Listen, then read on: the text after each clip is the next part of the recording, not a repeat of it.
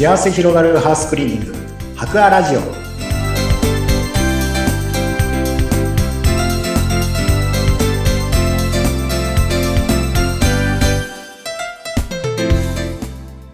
こんにちは。株式会社博アの田中洋平です。こんにちは、インタビュアーの山口智子です。え田中井さん、あの、なんとこのポッドキャスト。はい。今日99回で、次回が100回を迎えるんです。すごいですね。結構、あの、はい続いてきましたね。そうですよね。で、割ともう途中から。田中井さんが毎回のようにご出演いただいて、いろいろ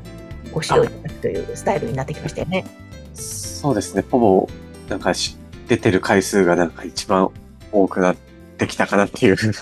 はい。感じですね。割と最初の頃はちょっと緊張気味だった感じなんですが、もう今はスラスラと、もう余裕を持ってお話しされている印象なんですが、いかがですか？ここまでいろいろこのそうですね。余裕はあるわけではないんですが、はい。山口さんがうまく、はい。作ってくれてるって感じですね。でもなんか、ポッドキャストとか、こういうラジオで、はい。おしゃべりするって初めての機会だったとは思うんですけども、はい。改めてやってみていかがですか？改めてやってみて、なんか、結構自分が勉強になってるって感じですね。どちらかというと。うんうん。やっぱり配信するために準備したりとかっていうことで、調べたり、なんか考えたりっていうことで、やっぱり普段だとどうしても現場に出てる回数が圧倒的に多いので、うん。改めてこう、ダスキンの、こう、お掃除とか、他のところとの違いとか、何なんだろうとか、なんか改めて考える機機会にはなってるので、うん。は。い。むしろ自分がちょっと勉強になってる感じですかね。はい。なるほど、なるほど。でも、逆にいいですね。やっていく中でまた知識が深まっていって、多分番組聞いてるお客様もそうだし、社内のスタッフの方にとってもプラスな情報がね、そうですね。そうなってればうん嬉しいなっていう 感じですかね。ね、はい。ぜひぜひちょっとしたこの豆知識覚えておくと、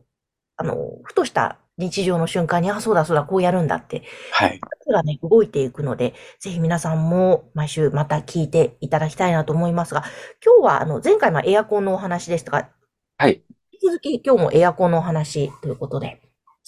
はい。そうですね。あのー結構ご依頼いただくお客様で、あのー結構いただく声として、やっぱりダスキンさんだからっていう声をよく聞くんですね。今年も年明けてからもやっぱりダスキンさんだからっていうことで、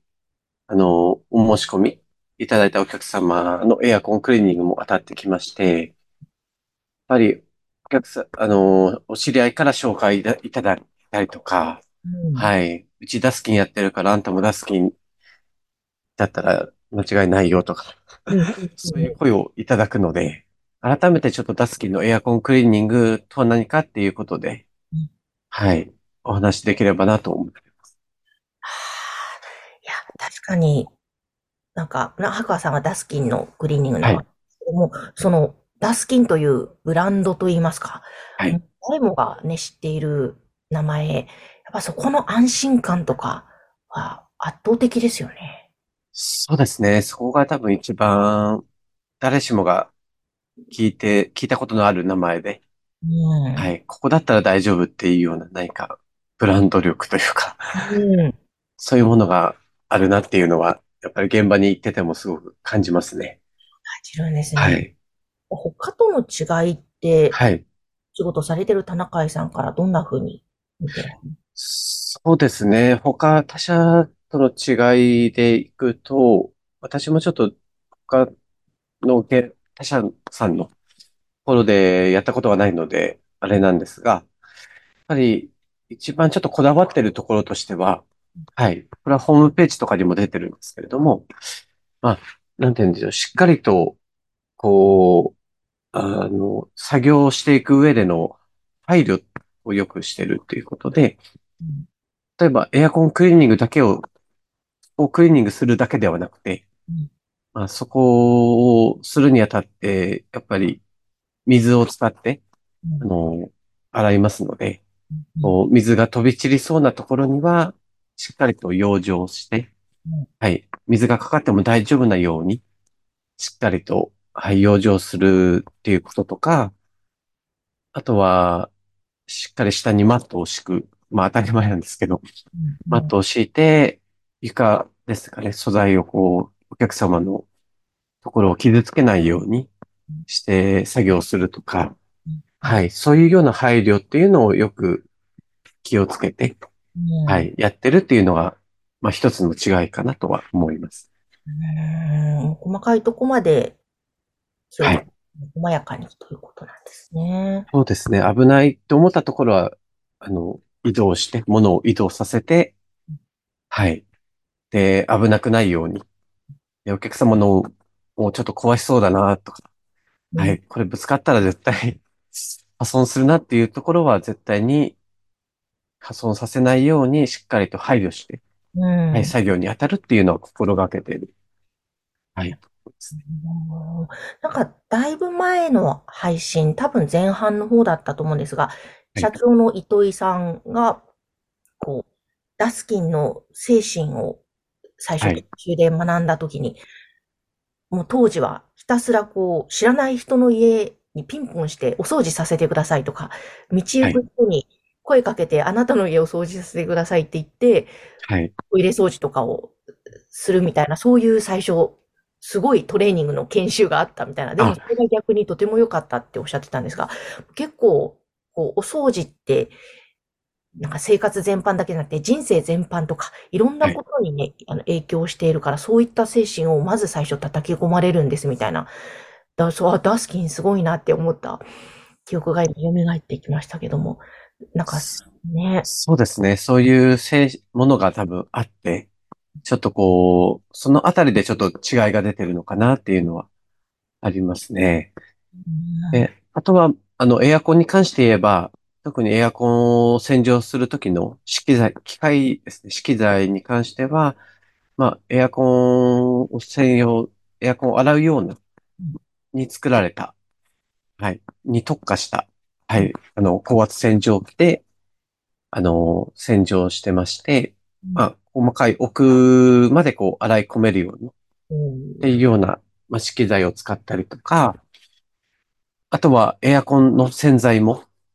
はい。タスキンの、まあ、エアコン用の洗剤っていうものがありまして、はい。まあ、アルカリの洗剤なんですけれども、それも、なんでしょう。まあ、現場で使わせてもらってるんですが、うん、それもやっぱりエアコンを傷めないようにとか、うん、はい。そこも配慮して、なおかつ汚れが落ちやすいように、っていうように、まあ、考えて作られたものではありまして、はい。えー、あとは特にお客様との多分対応とか、あの、接客とか、そのあたりもやっぱり他との違いにはなると思うんですけど、まあ、作業前のしっかりとした確認ですね。はい。はい。状況がどういう状況だったのかとか、しっかりと聞き取りとかのを行ってから、はい。作業に当たらせてもらってまして、まあ、特に気になる汚れとかです。うんうん、はい。ここまではできますけど、ここまではできませんとか、ちょっとこういうリスクがありますとか、うん、そういう話をさせてもらってから、お客様の同意を得て、作業に当たるっていうのはちょっと徹底的、まあちょっと意識して、はい、取り組んでいるところではあります。うん、なるほど。じゃあそういうコミュニケーションの面でも、はい。教育がされているということなんですね。そうですね。特にエアコンはトラブルがちょっと起きやすかったり、はい、メニューになるんですね。うん、えー、どうしてもエアコンが使えないと今だと、夏にやっぱり使えなくなったりとかになるともう本当に熱中症になってしまって、結構命に関わるぐらいエアコンって結構今、はい、大事な、はい、生活の一部になってると思いますので、余計ちょっとこう気を使ってというか、はい。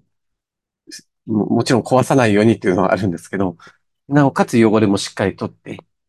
ていうところで、はい。そのあたりの配慮というか、うんには、はい。他の他社にはない、ちょっとダスキンでちょっとこう、こだわってる部分なのかなとは思います。うん、うん、うん、うん。い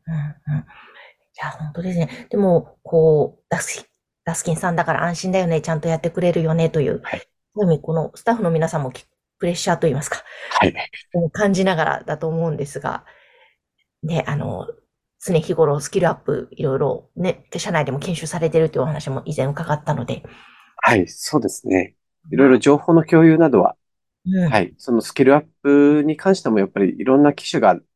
先を出てるのでうん、はい、その辺の情報共有とか、はい、どうやったらこう分解できるのかとか、うん。はい、その辺のなんかね、ちょっと難易度も上がってきてるので、はい、そこもちょっとこう、社内で共有してうん、はい、でわからなければちょっとこう、聞いたり、勉強したりっていうのはさせてもらってますね。うんわかりました。今日はちょっとエアコンのクリーニング、ダスキンのクリーニング、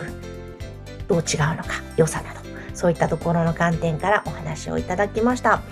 えぜひですね、お掃除お願いしたいなと思った方は番組概要欄にホームページ掲載しています。白亜さんは茨城、千葉中心にその近郊でお掃除していただけますので、ぜひまずはお問い合わせください。田中さん、今日もありがとうございました。ありがとうございました。